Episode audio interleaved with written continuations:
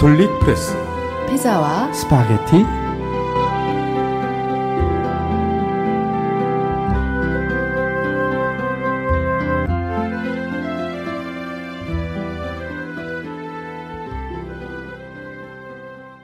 안녕하세요, 김미경입니다. 안녕하세요, 김근수입니다. 아, 오늘 길가를 지나가는데 선생님, 제가 너무 예쁜 꽃을 봤지 뭐예요. 아, 어떤 꽃입니까? 민들레요. 아, 저는 김미경 꽃인 줄 알았는데. 아, 선생님. 아니, 꽃보다 아름다운 인간 아닙니까? 네. 콘크리트 벽을 뚫고서 이렇게 민들레가 노란 꽃을 피웠더라고요. 민들레 홀씨도요 노래 좋아하세요? 네. 제가 방송만 아니면 할 수도 있는데 애청자들이 방송... 싫어할 것 같아가지고. 방송에서 하시면 어때요? 아니, 사람들이 저를 노래를 못 하는 줄로 생각하는 사람도 있어요. 그러면 안 되죠. 목소리 좋으셔가지고 노래 잘하실 것 같은데? 아닌가요? 아, 청중이 별로 없었어요. 달빛 부서지는 강둑에 홀로 앉아 있네.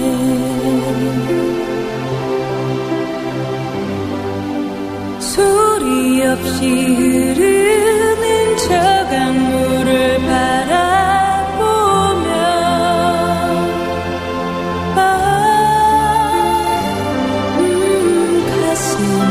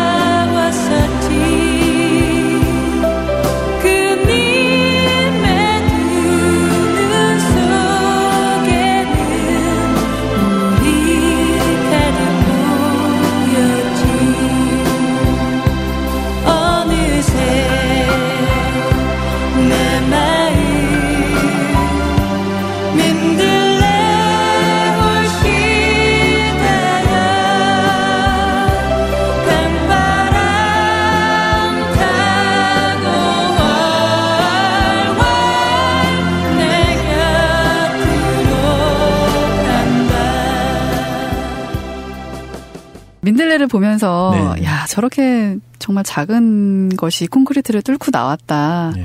이런 생명력 같은 거 있잖아요. 그렇죠. 그런 걸 느꼈고요. 저 작은 꽃들이 저 피기까지 얼마나 그 강한 의지를 가지고 피었을까. 저 작은 꽃들도 살려고 저렇게 안간힘을 쓰는데 우리 인간들은 또 얼마나 더 애를 쓰겠습니까? 네. 세상에 가난한 사람들도. 세월호 희생자들 얼마나 살고 싶었겠어요. 네, 그런 생각들이 또 스치네요, 선생님. 네.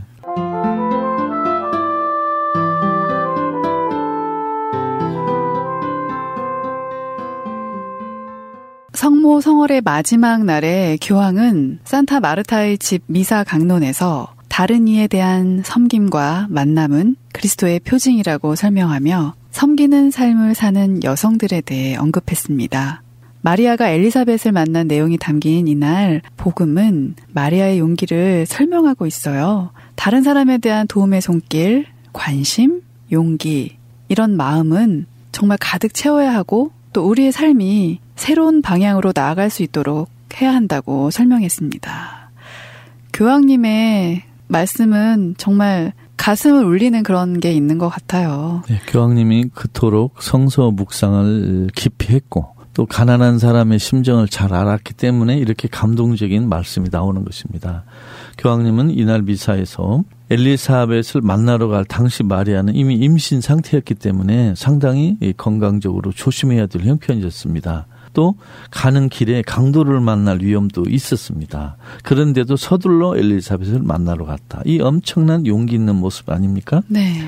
당시 마리아는 우리나라로 말하면 중학생 정도 되는 나이였을 텐데 이런 놀라운 모습을 보여줬습니다.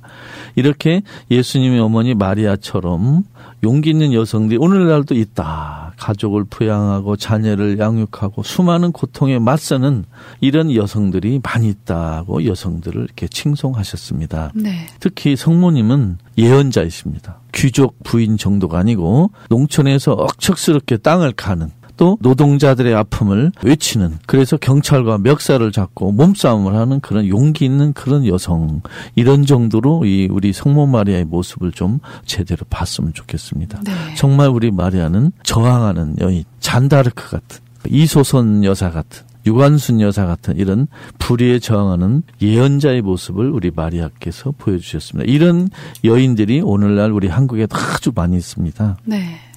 어, 거리에서 노동 조건 개선을 위해 시위에 참가한 여성들, 정말 저는 살아있는 마리아라고 생각합니다. 이런 분들을 우리 교황님께서 용기 있는 여성으로 칭송하셨습니다. 되게 중요한 말씀 해주셨는데요. 용기 있는 여성도 되게 중요하지만 예전에 제가 성가대 활동을 하면서 만난 수녀님이 계세요. 네. 근데 항상 신부님이 보통 보좌 신부님께서 선곡을 해주시면 저희 수녀님께서 그 선곡에 의논을 하시고 그러면서 선곡을 해주셔가지고 저희 성가대에 올려주세요. 근데 그 곡을 받는 사람이 제 저였거든요. 네. 근데 항상 보좌신부님, 보좌신부님하고 싸우시는 거예요. 왜냐하면 보좌신부님은 보통 뭐 일 년차, 이 년차 되게 어린 신부님들이시잖아요. 그러다 보니까는 수녀님이 보좌신부님이랑 싸운다는 생각을 하는 거예요. 저는 제 느낌에는. 네.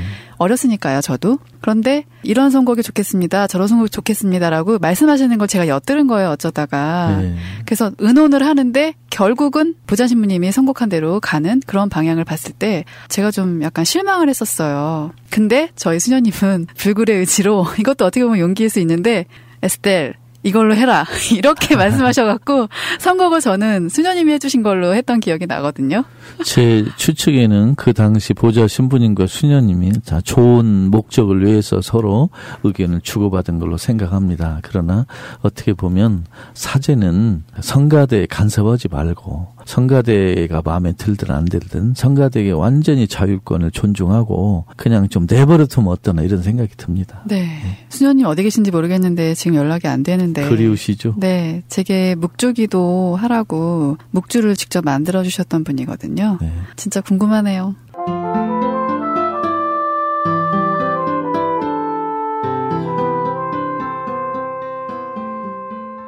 퀴어 문화축제가 다시 한국교회의 뜨거운 감자로 떠올랐습니다.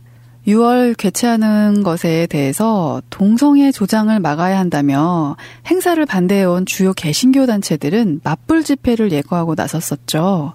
다른 편에서 혐오에 무릎 꿇지 말자는 개신교 단체들이 축제 부스 중에 일부를 직접 꾸려서 지지의 뜻을 전하기도 했습니다. 퀴어 문화축제에 기독교 연합 부스가 등장하는 것은 아마 처음이라고 저는 생각이 듭니다. 네, 그렇습니다. 어떻게 봐야 될까요? 퀴어 문화축제는 이천 년부터 서울에서 해마다 유월에서 구월 사이쯤에 열리는 성소수자 문화 행사입니다. 동성애 문제 어떻게 봐야 되는가? 이것은 개신교뿐만이 아니라 카톨릭에도 뜨거운 문제입니다. 네. 단지 카톨릭 신도들은 이런 집회를 구성하거나 반대하는 것은 아니고 그냥 지켜보고만 있는데 사실 이게 남의 문제는 아닙니다. 왜냐하면 우리 카톨릭 신도 중에도 동성애에 좋은 인상을 가진 사람이 많이 있고 참여하는 분이 있기 때문입니다.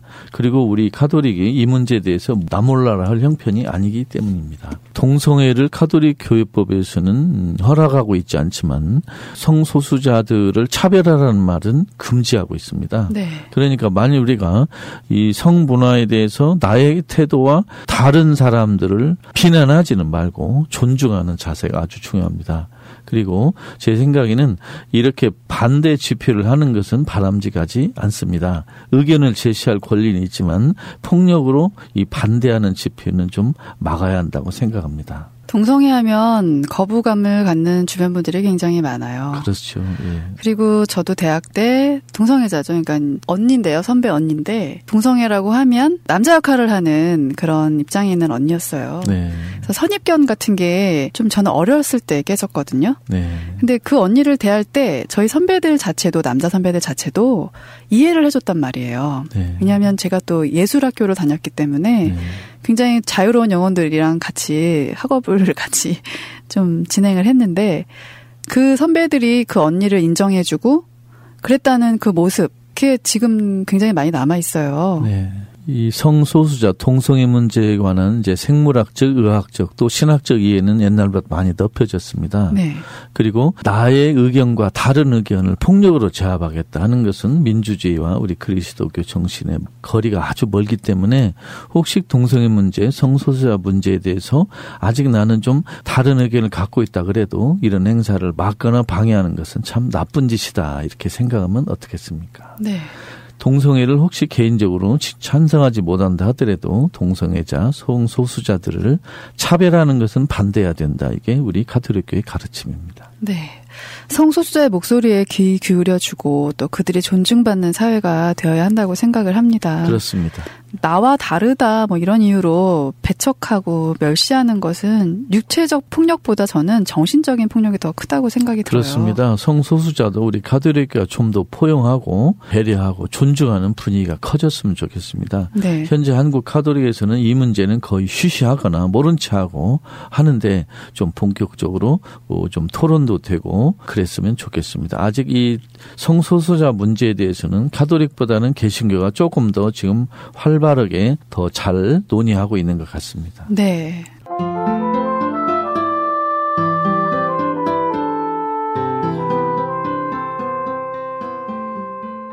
봉은사 직역 문제에 대해 아쉬움은 있었지만 나름대로 잘 정리해서 정상화시켰다. 내용을 잘 모르는 사람은 도보의 종단편에서 화쟁 이름을 이용해 명진 스님을 쫓아냈다고 한다. 전혀 그렇지 않다. 모르는 이야기이다. 적나라하게 말할 수 있다. 말한다면 명진 스님 더 궁지에 몰린다. 명진은 내 친구이기도 하다. 도법 스님의 말씀입니다. 명진 스님의 한 말씀도 하셨죠? 그렇죠. 명진 스님은 이렇게 말했죠. 동국대 용주사 문제 등 잘못된 것이 드러나도 제대로 처리하지 않는 종단에 대해 더 이상 이야기하고 싶지도 않고 이야기할 가치도 없다. 최근 도법 스님이 봉은사 직역 문제를 침묵한다면 그의 주장에 동조하는 것이 뿐만이 아니고 자승원장이 아니라 마치 내 자신에게 큰 잘못이 있는 것처럼 비춰질 수 한마디 하지 않을 수 없다라고 명진 스님이 밝혔습니다. 네. 어떤 논쟁이 벌어지고 있는지 궁금하고요. 또 불교 개혁과 관련된 것이라고 볼 수 있나요, 선생님? 그렇습니다. 이 명진 스님과 도법 스님은 현재 자승 총무원장을 가운데 놓고 서로 반대 입장에 있는 사람입니다. 네. 도법 스님은 자승 총무원장의 어떻게 보면 종교적 경호실장 같은 일을 하고 있고 네네. 명진 스님은 불교 개혁의 선구자로서 많이 애쓰고 있습니다. 우리 피자와 스파게티에서 왜 이웃 종교인 불교의 내부 사정의 논쟁을 이렇게 보도하고 분석하느냐. 이것이 단지 남의 종교일이 아니라는 것이 때문에 그렇습니다. 네. 종교 개혁, 자기 종교의 개혁을 어떻게 해야 되느냐, 또 어떤 의견들이 맞부딪히고 있느냐를 우리 애청자들 알면 가톨릭 개혁을 위해서도 도움이 될 것이기 때문에 이 이야기를 하는 것입니다. 네. 선생님과 같이 방송을 하시는 우희종 교수님께서 실상사를 방문했다고 하시더라고요. 네, 그렇죠. 우희종 교수는 제가 불자 모임을 이끄는 아주 중요한 역할을 하고 있습니다. 거기에서 도법 스님이 이미 조계종은 좀 많이 위상이 높아졌다 이렇게 이야기했는데 그거에 대해서 명진 스님이 반박한 내용이 아주 많습니다. 네. 예를 들면 동국대 문제. 지금 그 이사들의 개입으로 지금 동국대가 많이 시끄럽지 않습니까? 네네. 또 용주사 주지 의혹 문제. 또 은처, 표절, 절도니 정말 입에 담을 수 없는 그런 부끄러운 일이 조계종에 많이 터졌는데도 종단에서 제대로 해결을 할 생각은 하지 않고 오히려 그런 문제를 말하는 사람을 처벌하고 그런 문제를 보도하는 언론을 해종 언론, 불교를 망치는 언론이라고 이렇게 낙인 찍는 걸 보면서 정말로 안타까운 모습이 있습니다. 네네. 우리 명진 스님 생각에는 이 모든 잘못의 근원에 자승원장이 있다. 그리고 도법 스님은 옛날과 달리 화쟁을 한다면서 모든 문제를 덮어버리고 있다. 음. 이렇다면 화쟁위원회가 아니라 차라리 화장만 하는 화장위원회로 바꾸면 되지 않느냐 하고 쓴소리를 날렸습니다. 네. 정말 조계종의 개혁을 기다리고 응원하는 입장에서 많이 안타까운 그런 모습입니다.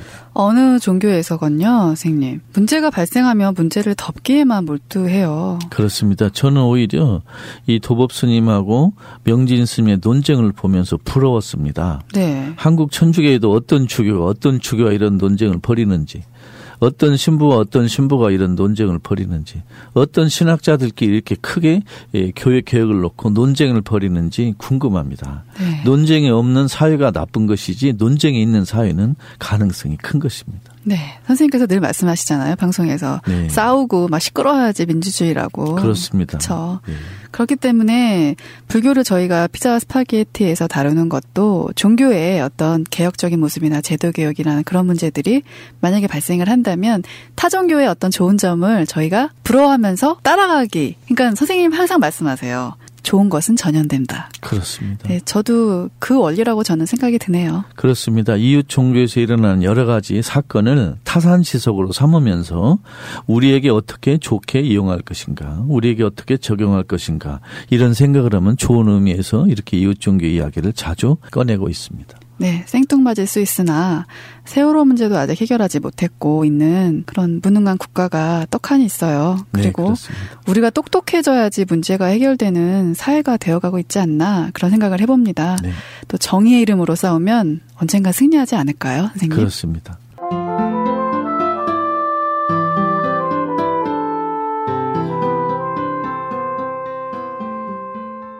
지독한 책벌레, 말 그대로 읽는 인간, 오에 겐자부로 정도면 답을 줄 수 있으려나.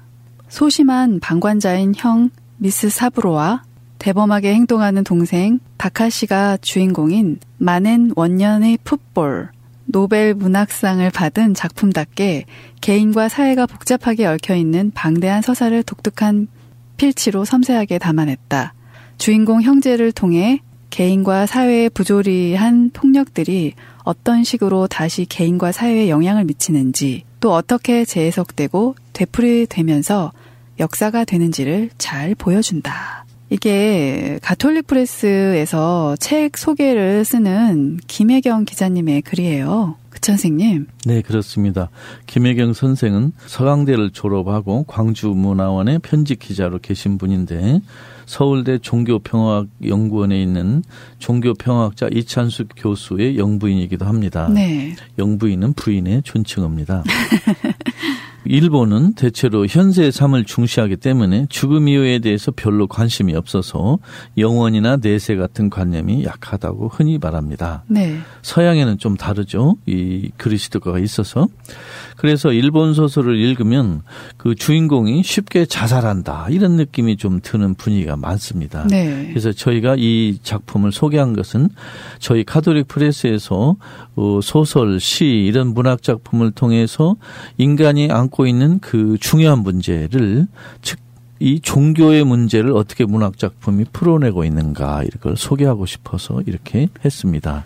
그리고 종교는 인문학, 네. 어, 문학 이런 작품과 많이 관계가 있기 때문에 그 우리가 너무 기도만 하지 말고 이런 작품도 좀 많이 보고, 인문학적 소양이 깊어질수록 예수도 더 잘 이해할 수 있고 우리 인간의 삶도 더 잘 이해할 수 있다, 이런 의미에서 오늘 이 주제를 꺼냈습니다. 네, 여기 선생님, 네. 일본에서 죄를 용서하는, 그러니까 죄를 지으면 용서의 개념이 없기 때문에 네.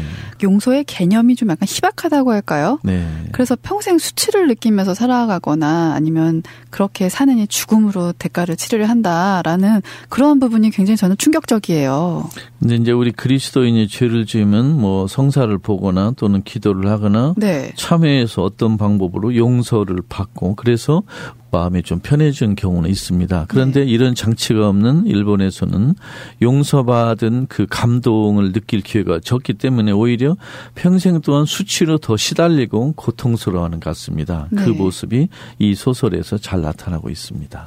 그러니까 죄와 용서의 문제를 일본의 소설 작품을 통해서 우리 그리스도인은 죄와 용서를 어떻게 생각해야 되느냐, 또 자살의 문제를 어떻게 봐야 되느냐, 그걸 알 수 있을 것 같습니다. 네, 아직 전문을 다 읽어보지 못했고 책을 읽어봐야겠다는 생각을 좀 했는데요. 김혜경 기자님이 바라본 시선에서 그 책 내용에 있는 내용이었는데 연불춤이라는 게 있었어요. 네. 그러니까 공동체 안에서 모든 걸 끌어안는 것이 좀 신기했거든요. 네. 그러니까 가톨릭은 고해 성사를 통해서 선생님 말씀대로 죄를, 죄의 용서를 빌고 마음의 평화를 찾게 되잖아요. 네.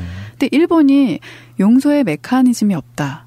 이런 부분을 어떻게 제가 해석해야 되는지, 문화잖아요. 그렇죠. 그걸 이해해야 되는지 그 점도 네. 조금 제가 좀 의문점이 들었어요. 네. 하여튼 용서 개념이 약하고 수치 개념이 강한 일본 문화의 특징이 네. 오에 겐자부로의 만엔 원년의 풋볼에서 잘 나타나 있고, 그것이 우리 피스 애청자들에게 죄와 용서의 문제, 자살의 문제, 또 수치의 문제, 이런 네. 많은 생각을 던져줄 걸로 생각됩니다. 네.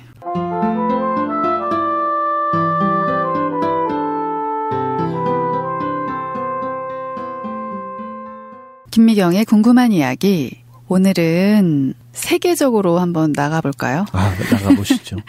그러니까 세계적으로 냉담자가 거의 없고 출석률이 굉장히 높은 나라가 유럽 국가들이겠죠? 아무래도? 유럽 국가 중에 지금 미사에 나가는 비율이 높은 나라는 사실 별로 없습니다. 아, 폴란드 그런가요? 정도 빼놓고. 아, 그래요, 선생님? 네. 국교가 사, 네. 그러니까 가톨릭인 나라들이 많잖아요. 국교가 헌법적으로 가톨릭인 나라는 이제 없지만 현대에서 네. 네. 그러나 거의 국교라고 말할 정도로 가톨릭 신도 비율이 높은 나라는 몇 군데 있죠. 예. 아, 유럽에서는 아마 폴란드 정도, 또 어떻게 보면 스페인이나 이탈리아, 프랑스도 가톨릭 신도 비율이 높긴 한데 미사 참석률은 많이 떨어졌고 사람들이 가톨릭교에 갖고 있는 신뢰와 관심은 많이 줄어든 현실입니다. 그래요. 우리나라도 냉담을 하거나 쉬는 신자들이 많잖아요. 그렇습니다. 그 냉담의 문제는 뭐 쉬는 신자라는 용어로 바꾸긴 했는데, 어떤 신자를 냉담 신자, 쉬는 신자로 봐야 되느냐, 그 기준의 문제가 있고, 두 번째는 그러면 이 쉬는 신도를 어떻게 하면 다시 우리 교회로, 예수 그리스도 교회로 이렇게 가까이 오게 하느냐, 이런 문제가 있을 것 같습니다. 아, 그런가요? 음. 지금 편의적으로 행정적으로 또 그 나름대로 의미는 있지만 주일미사 참석률을 가지고 냉, 쉬는 신자 아니냐, 아니냐 이걸 주로 따지는데, 어, 저는 이런 기준은 조금 다르게 봐야 되지 않느냐. 미사에 참석하고 미사를 집전하는 성직자도 쉬는 신자일 수가 있습니다. 아. 그러니까 몸은 성당 안에 있고 성체를 우리 몸 안에 모시지만 실질적으로는 무신론자 또는 쉬는 신자와 다름없는 신자, 사제, 수도자들이 적지 않습니다. 그래서 단순하게 통계적으로 주일미사에 참석하지 않는 사람은 쉬는 신자라 이렇게 하기보다 진정한 의미에서, 내용적인 의미에서 내가 쉬는 신자인가 아닌가 하는 걸 우리 대한민국의 모든 가톨릭 신자들이 추기경부터 평신도까지 나는 정말 쉬는 신자인가 하고 반성하면 어떨까 싶습니다. 네. 그리고 지금 이 쉬는 신자들을 우리 교회가 어떻게 보면 지금 방치하고 있는 면이 적지 않습니다. 네. 예를 들면 우리 가톨릭프레스 피자와 스파게티 방송을 하면서 많이 느꼈지만, 다른 사람이 볼 때 쉬는 신자인 것 같지만 실제로는 교회에 다시 가고 싶고 예수의 말씀을 다시 기울이고 싶은 사람이 많거든요. 네. 그 많은 분들이 그중에 우리 지금 이 팟캐스트 방송을 귀 기울여 듣고 있습니다. 그런 분들을 향한 우리 교회의 선교 노력도 좀 더 강화됐으면 좋겠습니다. 성당에 자기 발로 오는 사람만 신자가 아니고, 여러 가지 이유로 성당에 가지 않지만 마음속으로 자기 몸에 성당을 짓고 사는 사람도 많거든요. 네. 그런 분들을 향한 관심이 좀 더 많아졌으면 좋겠습니다. 저도 쉬는 신자가 아니려고 굉장히 많이 노력을 하고 있어요. 네. 그래서 오늘은 좀 마음을 비우고 좀 반성을 하는 시간을 가져볼까 해요, 선생님. 지금 이렇게 말하는 저 자신도 쉬는 신자일지도 모릅니다. 네. 예수에 관한 책을 쓰고 강연을 하는 저 자신도 실제적으로는 쉬는 신자일 수 있고, 또 어떻게 보면 실제적으로 무신론자일 수도 있습니다. 그래서 네. 항상 반성해야 됩니다. 네. 그 반성은 주교들도 제외는 아닙니다. 네. 선생님, 오늘 너무 주옥 같은 말씀 감사합니다. 감사합니다.